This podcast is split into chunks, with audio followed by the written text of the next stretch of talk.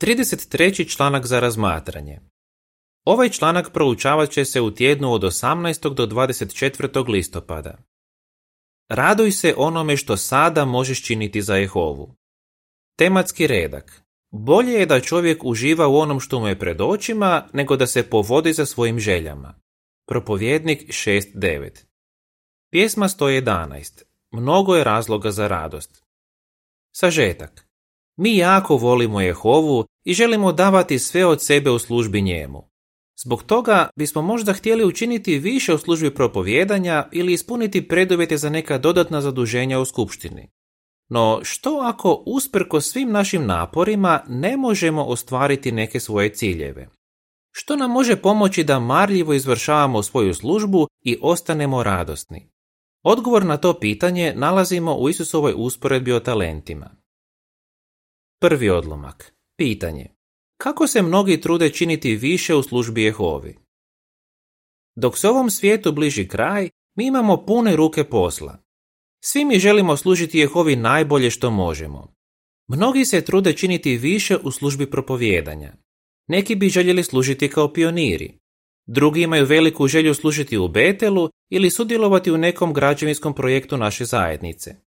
Isto tako, mnoga braća trude se ispuniti preduvjete kako bi mogli služiti kao sluge pomoćnici ili starješine.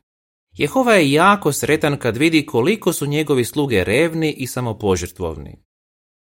Drugi odlomak. Pitanje. Kako bismo se mogli osjećati ako ne možemo ostvariti neke svoje duhovne ciljeve? No ako već duže vrijeme ne uspijevamo ostvariti neke svoje duhovne ciljeve, mogli bismo postati malodušni. Tako bismo se mogli osjećati i ako zbog svojih godina ili drugih okolnosti nismo u mogućnosti obavljati neka zaduženja ili služiti Jehovi u određenom vidu službe. U toj se situaciji nalazi naša sestra Melisa. Ona bi voljela služiti u Betelu ili pohađati školu za objavitelje kraljevstva, ali ne može jer ima previše godina. Ona kaže, sada mogu o tome samo sanjati. Zbog toga sam ponekad obeshrabrena. Treći odlomak. Pitanje. Što neki trebaju učiniti da bi mogle biti povjerene dodatne odgovornosti? Neki koji su mladi i zdravi možda trebaju duhovno sazreti i izgraditi određene osobine da bi mogle biti povjerene dodatne odgovornosti. Oni mogu biti vrlo inteligentni, poduzetni i marljivi, no možda trebaju pokazivati više strpljivosti i poštovanja prema drugima te biti temeljitiji u poslu koji rade. Ako daš sve od sebe kako bi razvio potrebne osobine, braća bi ti mogla povjeriti dodatne odgovornosti onda kad to najmanje očekuješ. Uzmimo za primjer Nika. Kad je imao 20 godina, bio je jako razočaran jer nije bio imenovan za slugu pomoćnika. On kaže, mislio sam da sa mnom nešto nije u redu. No Nik se nije predao. Davao je sve od sebe u skupštini i revno je propovjedao. Danas služi kao član odbora jedne podružnice. Četvrti odlomak. Pitanje. Što ćemo razmotriti u ovom članku?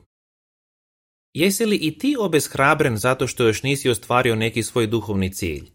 Ako je tako, reci Jehovi kako se osjećaš zbog toga. Osim toga, zamoli duhovno zrelu braću da ti daju savjete o tome kako se možeš poboljšati u svojoj službi Bogu i zatim daj sve od sebe da primijeniš njihove savjete.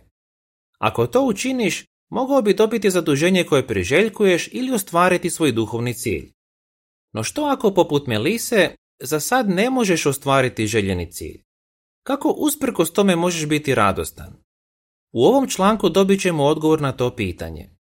Isto tako vidjet ćemo prvo što nam može pružiti radost, drugo kako možemo biti još radosniji i treće koji nam ciljevi mogu pomoći da radosnije služimo Jehovi.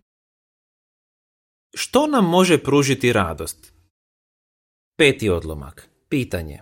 Na što se trebamo koncentrirati ako želimo biti radosni? Kao što piše u propovjedniku 6.9, radost možemo naći ako je tražimo na pravom mjestu. Ondje stoji, bolje je da čovjek uživa u onom što mu je pred očima, nego da se povodi za svojim željama. I to je isprazno i to je trčanje za vjetrom. Čovjek koji uživa u onom što mu je pred očima, zadovoljan je onim što ima, na primjer svojim trenutnim okolnostima. No onaj ko se povodi za svojim željama, stalno čezne za nečim što jednostavno ne može imati. Što učimo iz toga?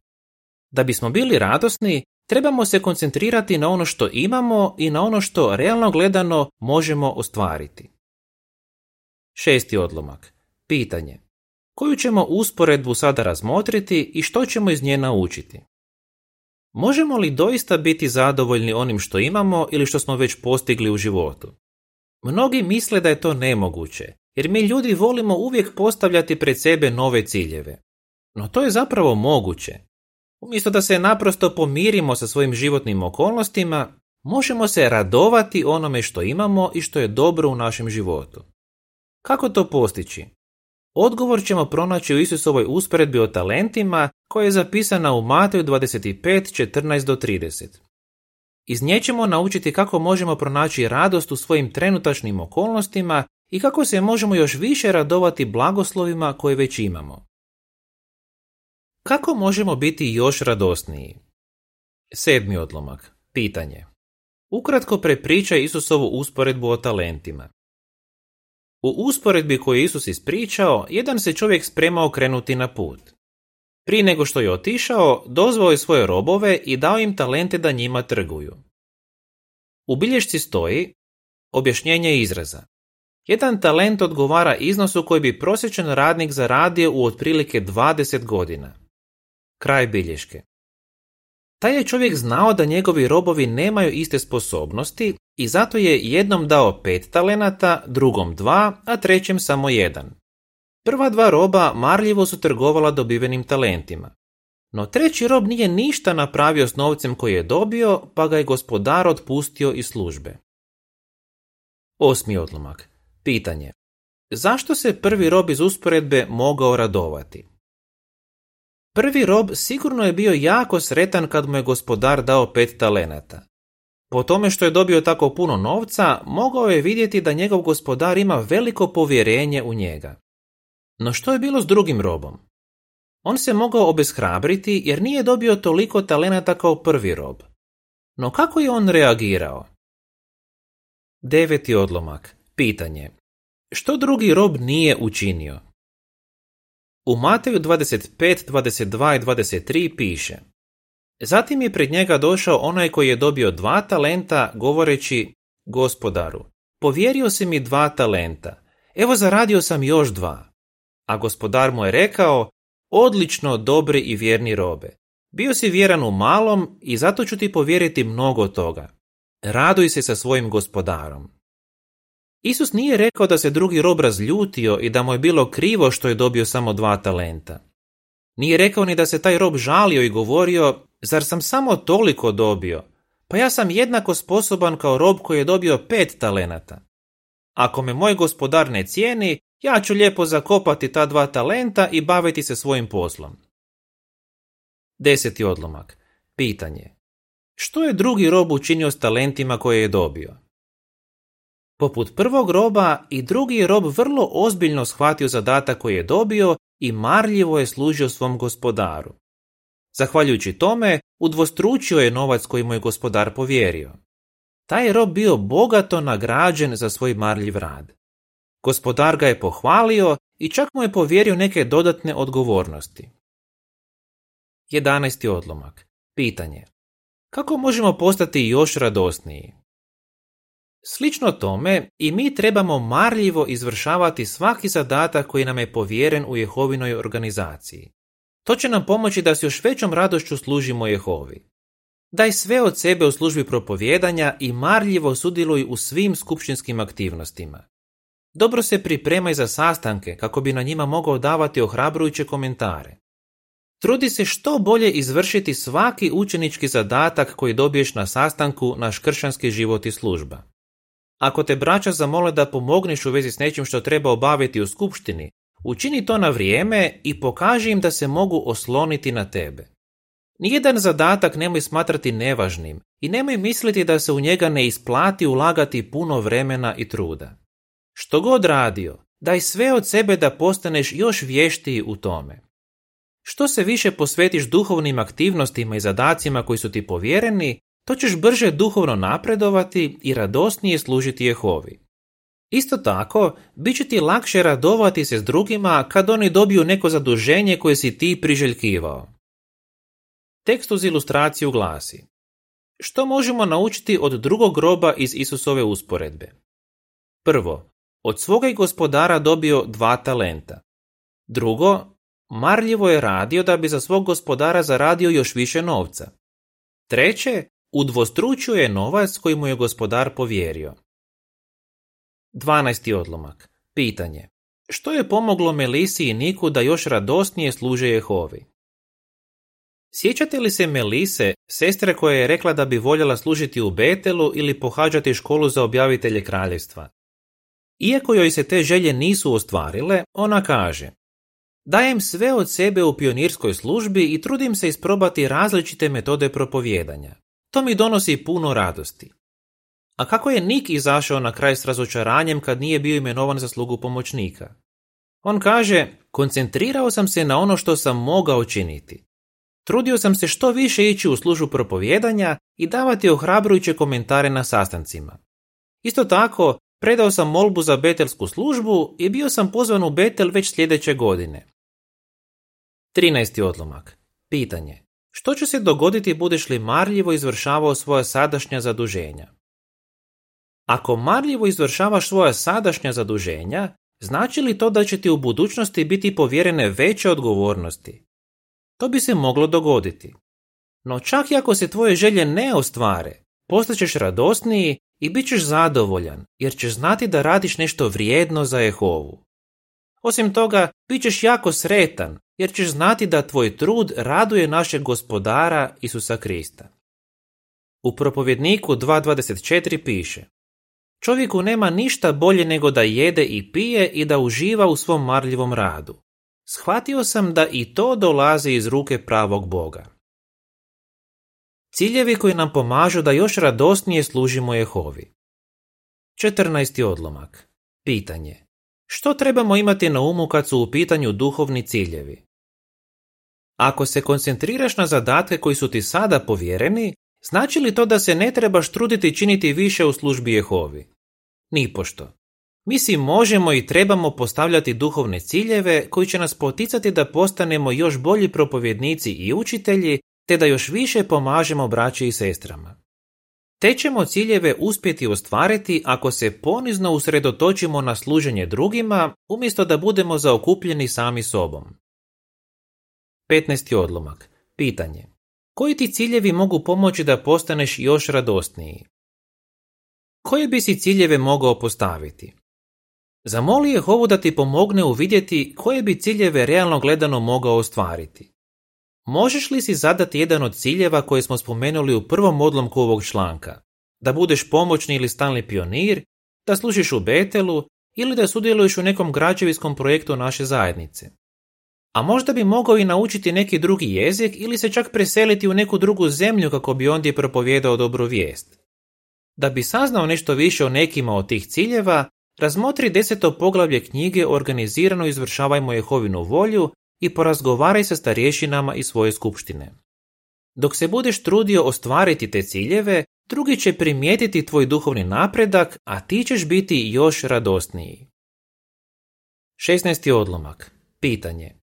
Što možeš učiniti ako trenutačno ne možeš ostvariti neki cilj?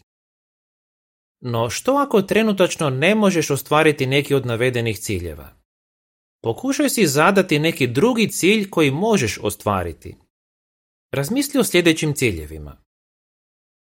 17. odlomak. Pitanje. Prema 1. Timoteju 4, 13 i 15, kako braća mogu raditi na tome da postanu bolji učitelji?